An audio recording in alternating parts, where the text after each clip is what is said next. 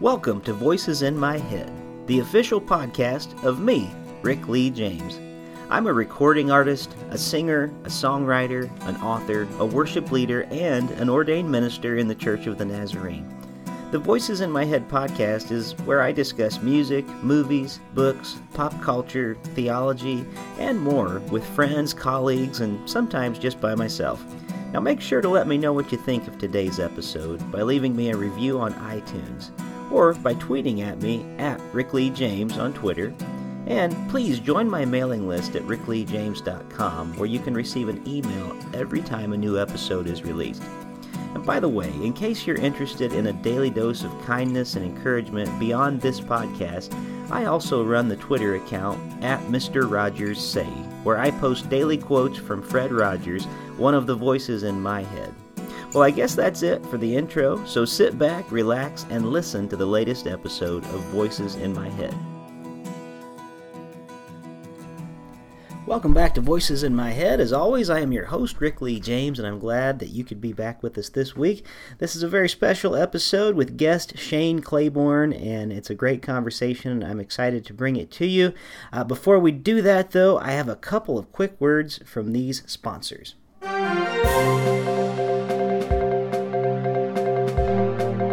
And now, a word from our sponsors.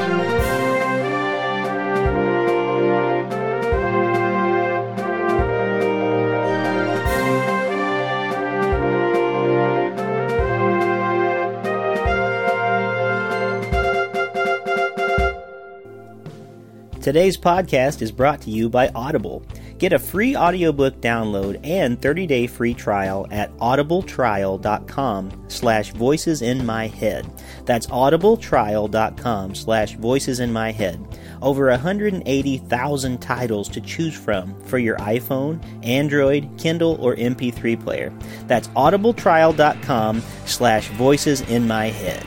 Give it a try today.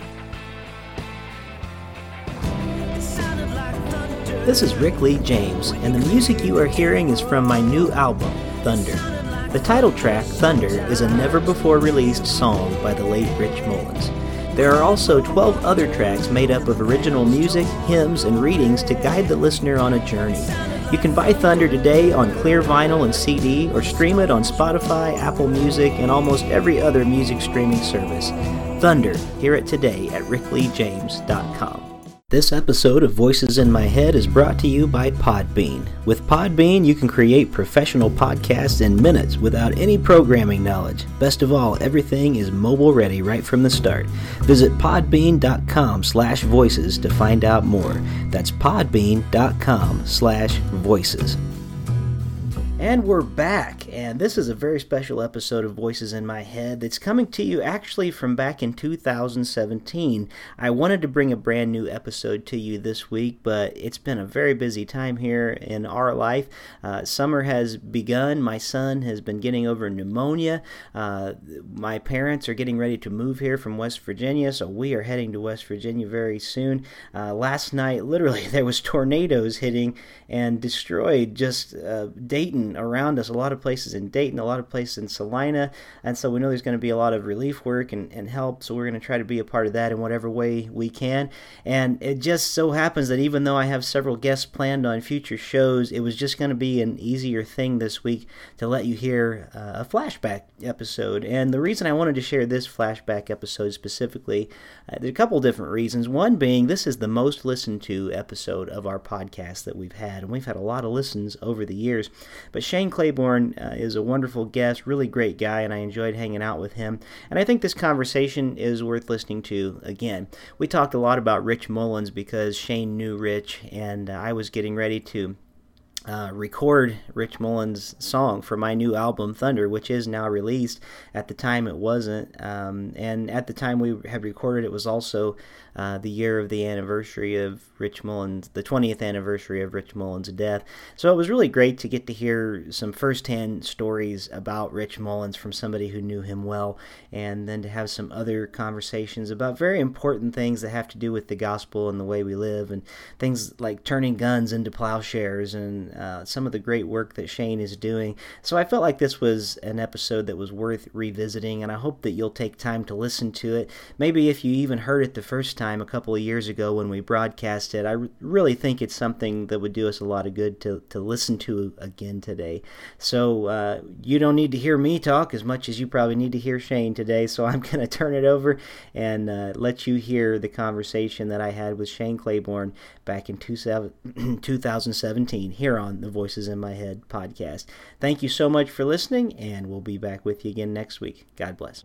Shane Claiborne is a follower of Jesus, and following Jesus has led him on many adventures. Following Jesus has taken him from the streets of Calcutta, where he worked with Mother Teresa, to the wealthy suburbs of Chicago, where he served at the influential megachurch Willow Creek.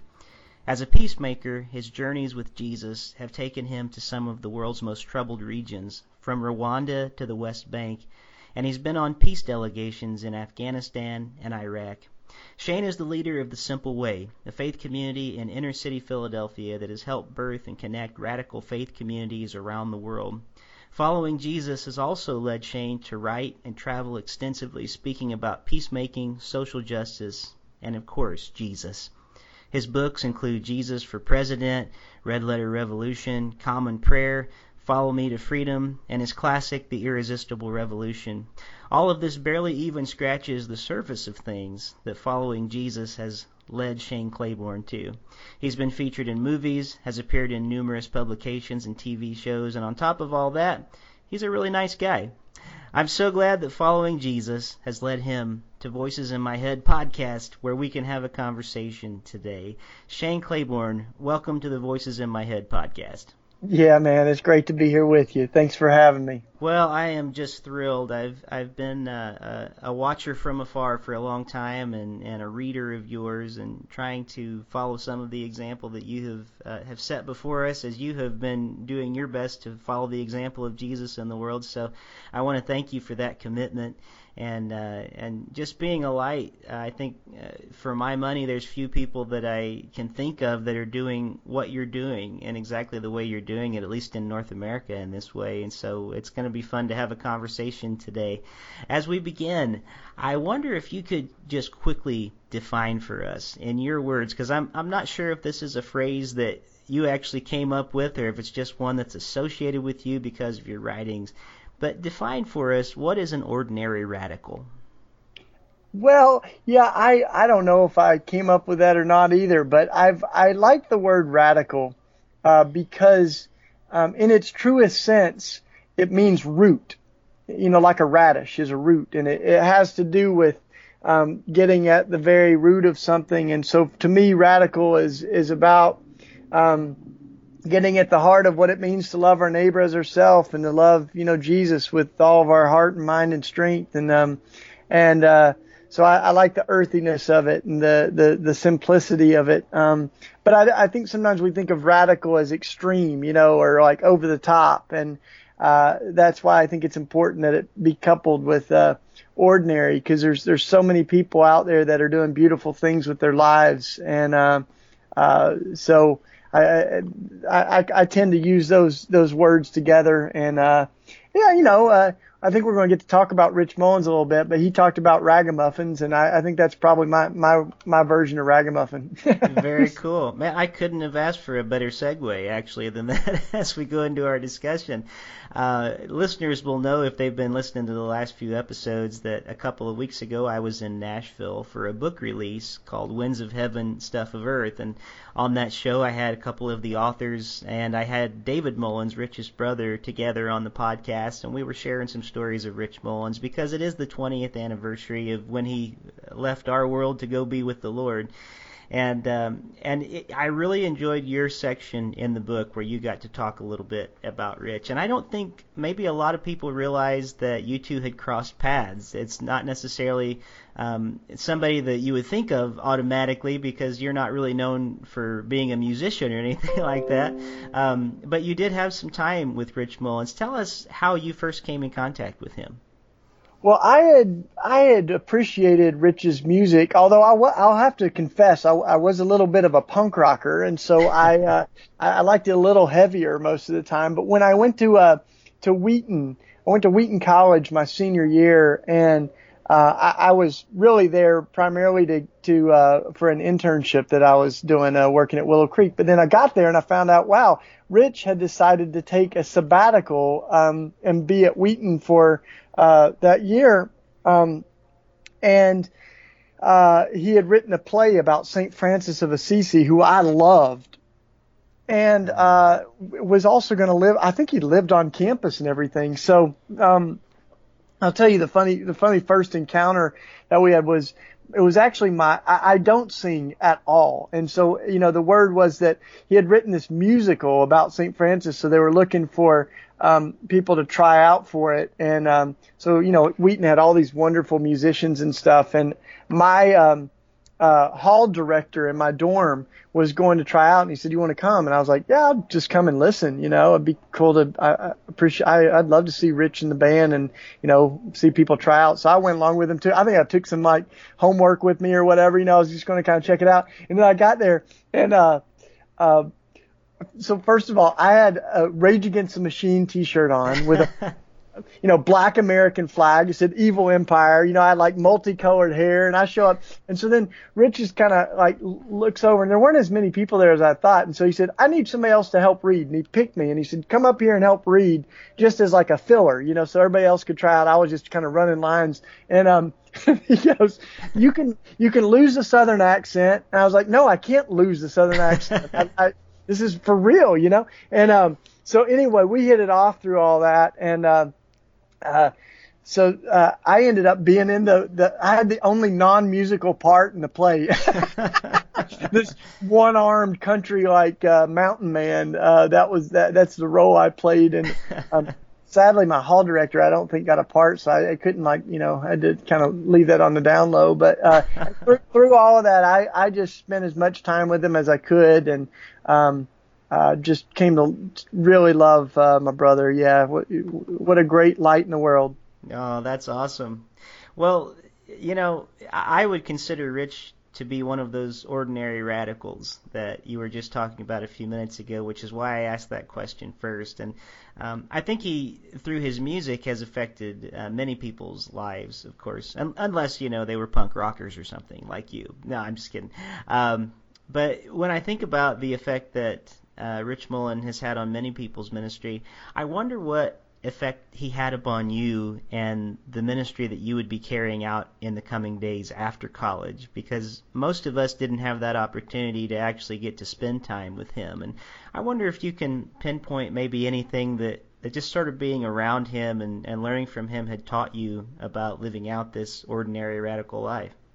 Well, Rich was enamored with Jesus and that that um like just was was it emanated from him you know like uh i mean he as you probably know he wrote a a, a whole um uh, album just on Jesus, you know, mm-hmm. and on the mm-hmm. wor- words of Jesus. And um, part of I think why he loved Saint Francis so much was that Francis just read the Sermon on the Mount and sold everything he had and gave it to the poor and lived this really radical life. And it, but it was a very simple life of just loving Jesus and loving the poor. And a lot of of Rich Mullin's message was was simple. You know, it, it was this this idea that we we kind of overcomplicate things, and um, and in the end, it's, it's about how we love, and how, especially how we love the most marginalized, the most vulnerable people in our world. Um, so uh, yeah, that that's that's what I remember most about um, Rich, and I, I think what what's amazing too is what a corrective that is to so much of our Christianity. I mean, even when he was still alive, a lot of Christianity had gotten so distracted from Jesus. Hmm. And, and when we when we get distracted from Jesus, we end up talking a lot about things Jesus didn't talk about, and we don't talk about the things Jesus talked a lot about. You know, mm. and and, and I think it's that kind of invitation to say, um, what would it look like if if we fell in love with Jesus again and and and uh, allowed Christ to really be the center of our Christianity? Uh, because for you know a, a, lot of people, Christians have looked very unlike Christ, hmm. and we, we've become known for uh, the things that Jesus spoke out against, like self righteousness. Um, and and and we've often become known more for who we've excluded than who we've embraced, and and sometimes more for what we're against and what we're for. And I, I think Rich was a was a beautiful example of uh, what what real Christianity can look like. Well, that's awesome to hear that. Uh, well, I'm I'm a big fan of, of Rich's music, and, and the more I hear about his life, I I do think that that probably is a pretty good description for him. Maybe we could say he just never got over getting saved to some extent, like some of yeah. us do. Um, and I, I think that's a beautiful thing. And I, I think of the different things in his life that he did do, whether it be, you know, taking a vow to live only at the level of what the average American was living at, and and the money that he was making was going to his church for them to decide where it went to, or uh, spending a lot of his time on Indian reservations and and things that that many of us would you know uh, would think like wow that's a really radical thing to do but it just sounds like Rich kind of lived his life there in that place and and I'm sure you can relate with with all the places that you've been to. I can't think of any other thing except Jesus calling people to do things like this you know to uh, yeah. uh, to call us to get up and go and it just seems like he's he's always calling the least likely people. You know, I, I love how uh, Dr. William Willimon says, you know, it's a good thing I'm not the one calling people and Jesus is, because I really question Jesus' judgment sometimes. yeah, yeah, he yeah. says he just doesn't seem to call the people that I would. Um, and there's there's a lot of places that, that we could go, but uh, I, I think that I've I've heard you say before that stories seem to be a lot more effective when talking to people than statistics are. And Rich was certainly a, a, a great storyteller, not only with his music, but uh, seeing some of the recordings of him telling stories live. I feel like his life was a story in many ways. Is is there any story about Rich that, that comes to mind with you other than you first meeting him that just kind of sticks out in your mind as like, yeah, that's a Rich story?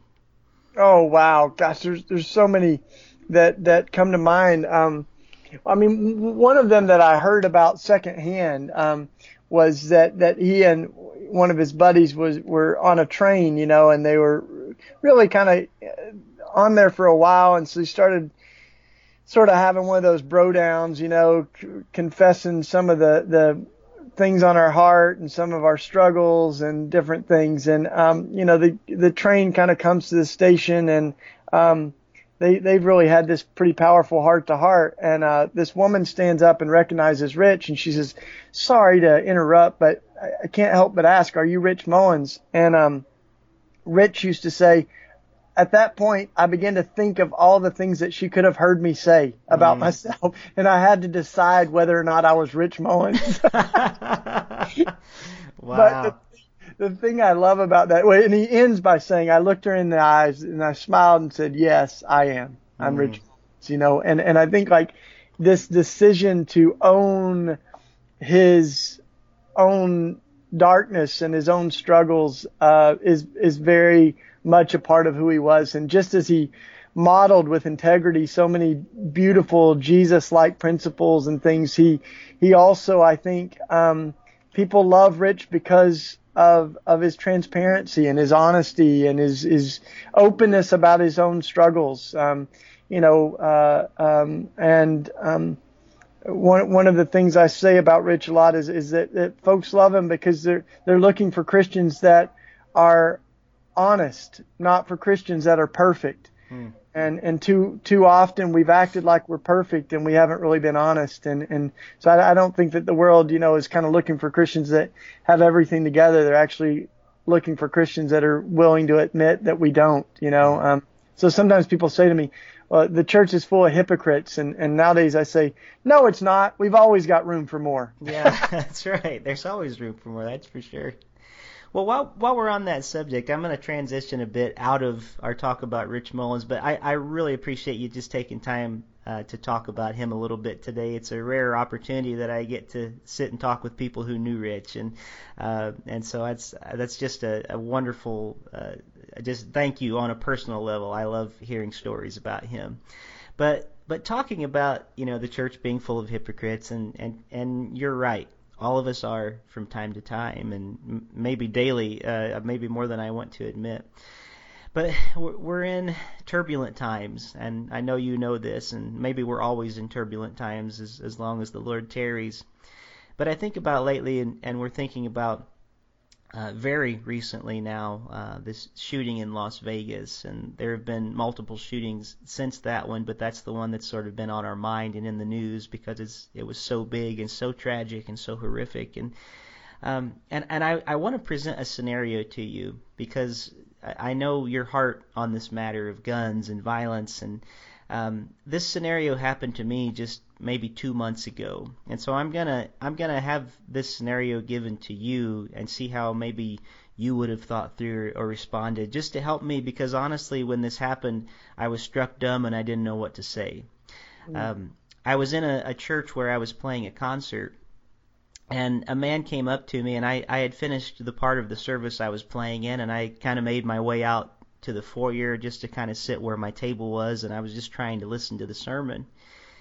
And a man came up to me and I, I I guess he was the head usher or someone like that and and he just started talking to me about his guns and how he was holding the gun right now. You know, it was he he was packing at church, and he started telling me about all the people in his church that were packing guns, and there's probably 50 people in that sanctuary today who have their guns with them.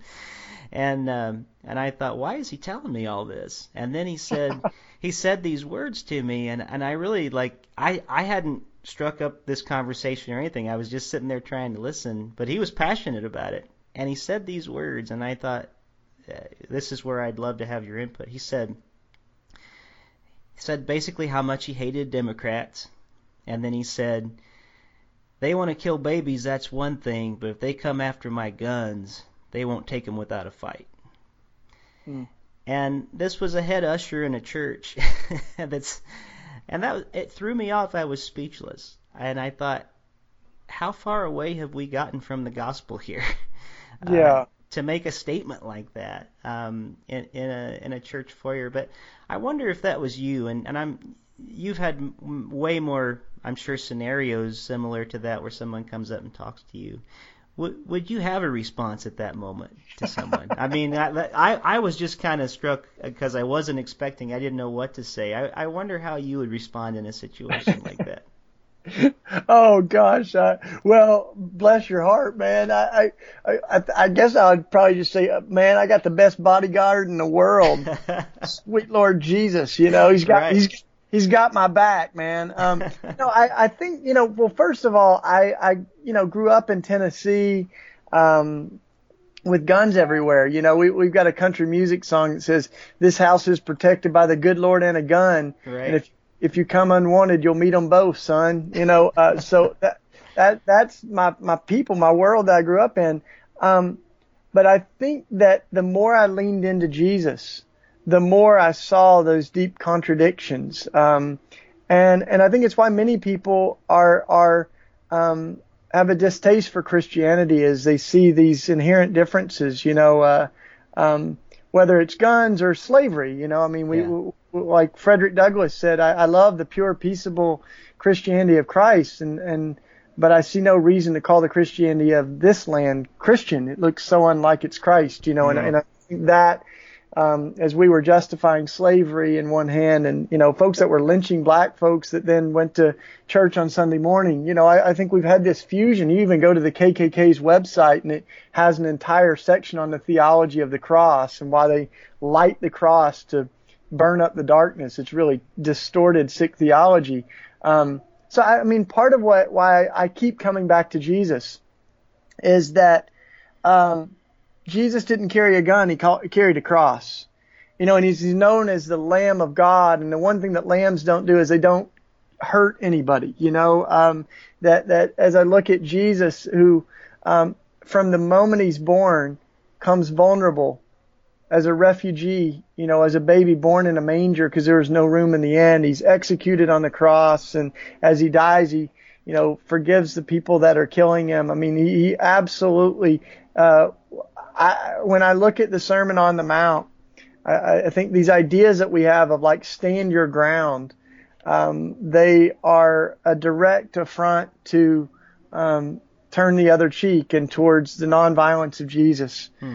Um, And and I, I don't think that that means we don't react to evil. I think what Jesus is showing us is that we can we can interact with evil without becoming it. Um, and, and that we, we can wear evil down with love. As the early Christians said, uh, grace has the power to dull even the sharpest sword. Hmm. Um, and, and, and, you know, I, so I, I think that we live in a, in a culture that is absolutely held hostage to fear. It is a fear driven culture. Um, and the Bible has something to say about fear, and it says, perfect love casteth out fear. Hmm. And I, and I think that we also see that fear casteth out love. It doesn't make much room for love. And when fear is driving us, we become very dangerous people. Our policies become very dangerous and oppressive policies when they're driven out of fear rather than love but but Jesus came to free us from that. I think I think Jesus came to to show us how we can live fearlessly, um, even even in a world where um, evil was very real. I mean, I, I think when Jesus told the disciples to love their enemies, he knew they were going to be fed to beasts and quartered and hung upside down on crosses. I mean, evil was as real 2,000 years ago as it is now. Yeah. And it, Jesus is showing us a way to transcend it without becoming it. So I just, I haven't figured out a way to reconcile Jesus' command to love our enemies uh, with simultaneously preparing to kill them. right, right. So that, uh, yeah, and, it doesn't and, work. And and I just you know was part of a conversation today where you know somebody asked the question, you you think Jesus would would buy a gun?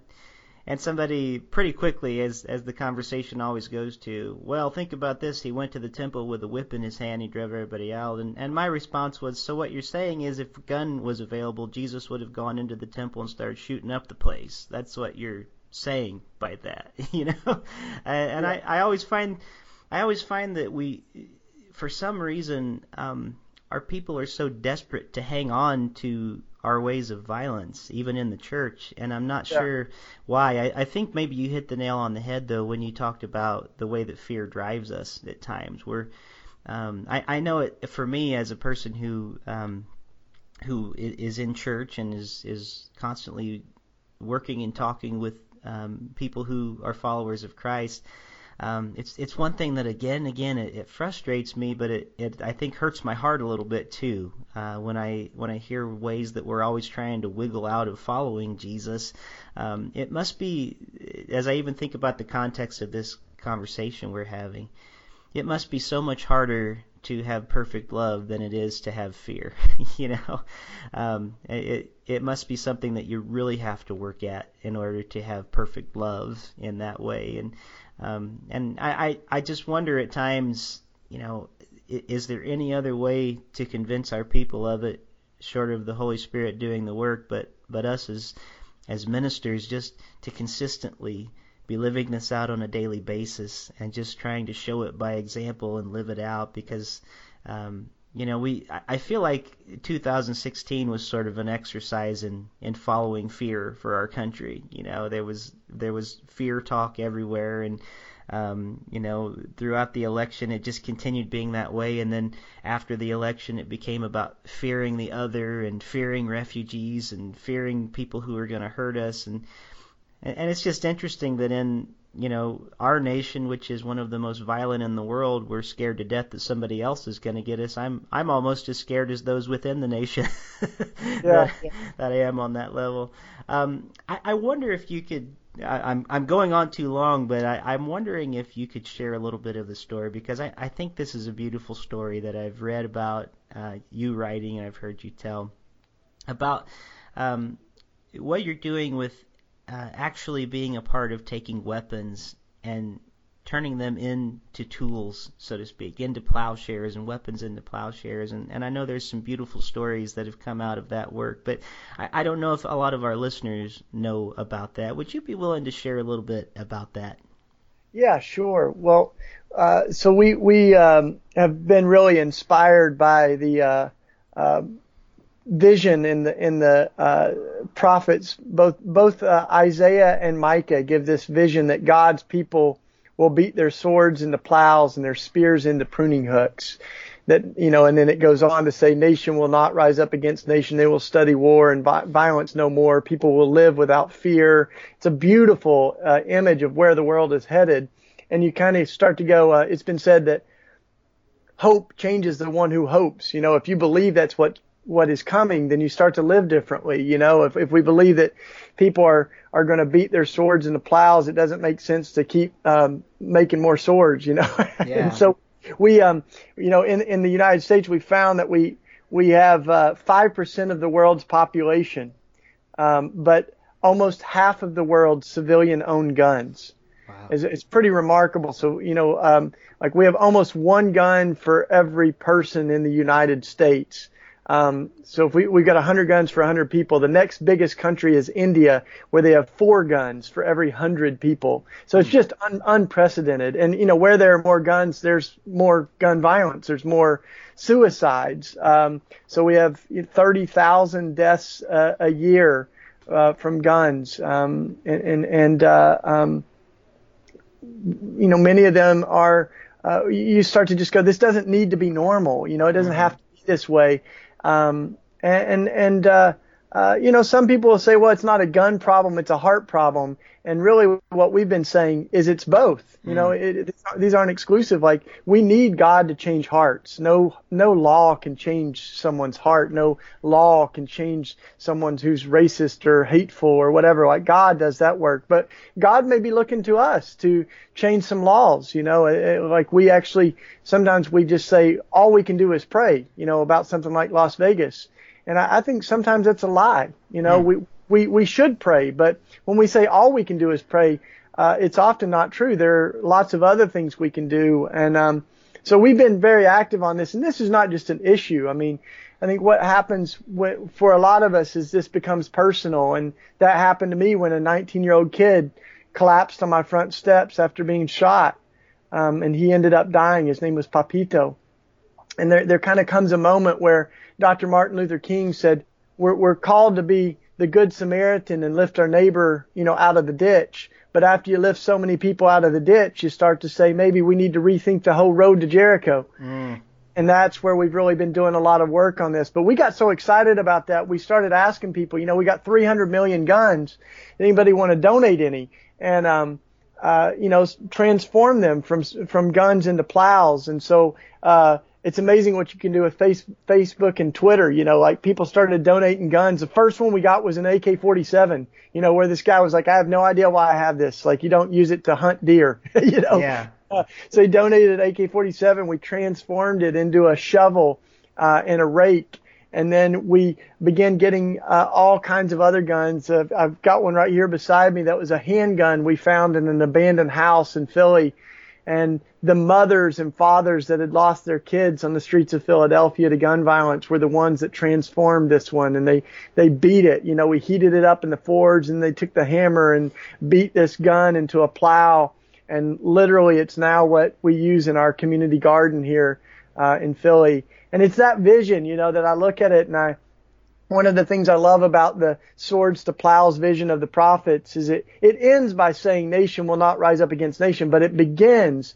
with the people that we begin to beat our swords into plows. We refuse to kill. And it's not, you know, the kings and commanders in chief and presidents that lead to peace, but it's the people who refuse to kill that lead their leaders to peace and mm. th- that lead that way, that prophetic image that uh, we will study war no more. So we're writing a book now called Beating Guns, mm. and uh, and my friends that are the blacksmiths, they're awesome. You can find them online. Their uh, their their name is really beautiful. It's Raw Tools which hmm. is war, war, flipped around backwards. Wow. Uh, R-A-W, rawtools.org. And, uh, so we're going to keep doing it all over the country. Um, and not just transforming guns, but praying for God to heal hearts and to heal our streets. Uh, that are so often plagued by by this uh, violence that goes all the way back to the inaugural sin of Cain and Abel, and praying that God would would heal uh, this world that's so full of violence.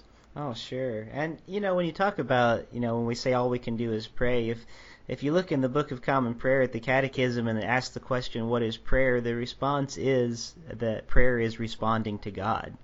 And so it, it's an interesting thing that I mean, even an action that we take is it, it is a prayer to God. It's not just uh, words that we say or or moments when we're kneeling at the altar. It truly is um, a life. And I, I love the old Keith Green song, "Make My Life a Prayer to You," and I, I think about uh, words like that and um, I think it's such an imaginative way that you're talking about here of, of putting some practical things on the ground that people can do. Why not donate your guns to us and, and let us do something uh, instead of uh, taking an instrument that is, is meant to destroy and kill? Why don't we turn it into something that actually helps to bring life? And uh, so I, I think that's a really beautiful thing um, that that you're being a part of with that. And I can't wait to read that book. I think it's going to be a, a great read.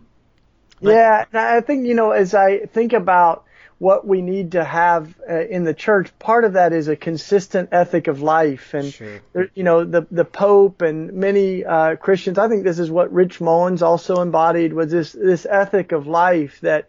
Um, we've so narrowly defined the pro-life movement in America to just mean pro-birth, really, mm-hmm. to, to be anti-abortion. And I think abortion is a very important issue that God cares about, but it's not the only one. You know, I think mm-hmm. the, the movement for black lives is a, is a pro-life movement. The immigration, how we re- welcome refugees and immigrants is a pro-life issue.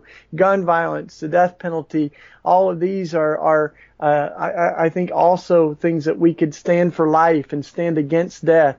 Um, it may be that the United States of America is the only play, place where you can be pro guns, pro war, pro death penalty, and still call yourself pro life.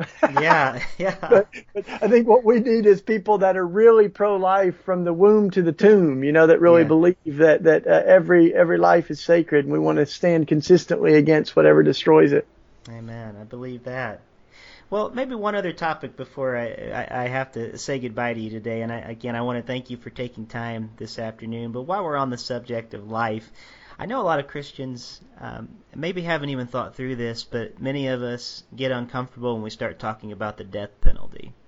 And I think it's a, an interesting thing because if we are people who are pro-life, as as you just said, it's it's hard to at times reconcile with the death penalty and you know immediately again we're we're we're good about, about grabbing scriptures and well they killed people in the Old Testament for doing this and that but when we come to Jesus and we see that Jesus is the image of the invisible God that he shows us what God is really like I wonder if even in the death penalty if if there's a more creative and more redemptive way. And I think what you have done is a lot of good work to that. I've heard you say before, you know, we don't we don't rape someone to show that rape is wrong, and um, I think like, well, you're right. We don't like burn an arsonist at the stake to show them that you know setting a fire is wrong to somebody's house or something like that.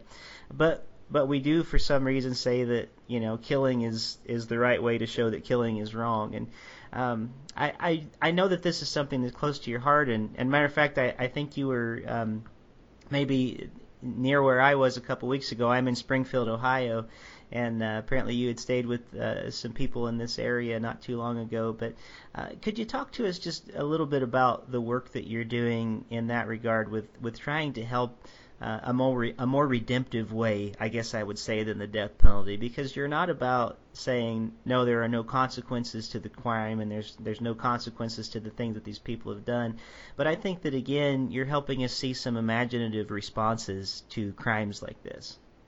Yeah, well, I, I should start by saying I spent a lot of my life on the other side of this issue, very passionately for the death penalty, and you know, for uh, um, uh, a big chunk of my my um, life, I believe that the death penalty was ordained by God, had its roots in Scripture, you know, and I had all the Bible verses to back that up. Um, and then I, I kept l- looking closer, and I saw a lot of holes in my theology, and and that's you know what I really um, did in in the Executing Grace book was was look at a lot of the theology behind it. Um, but one of the things that's so troubling about the death penalty um, is that it has survived in America not in spite of Christians, but because of us. Hmm.